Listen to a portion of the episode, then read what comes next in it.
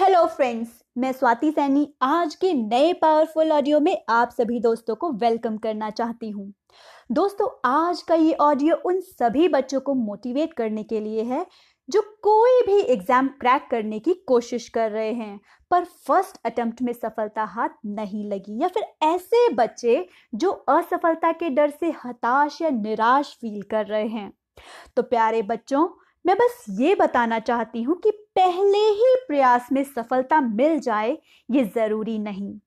कभी कभी सफलता के दरवाजे को मेहनत की दस्तक से खोलना पड़ता है और उसमें वक्त तो लगता ही है।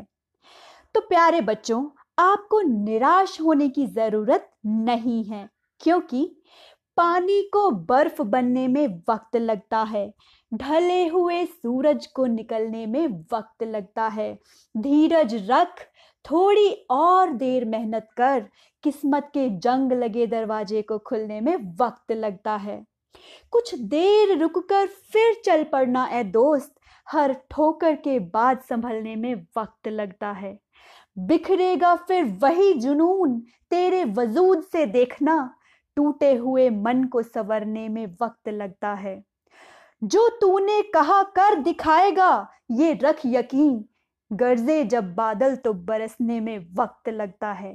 कामयाबी आ रही है और आएगी ही। इंतज़ार कर इस जिद्दी दुख को टलने में वक्त लगता है। है ना दोस्तों? धन्यवाद।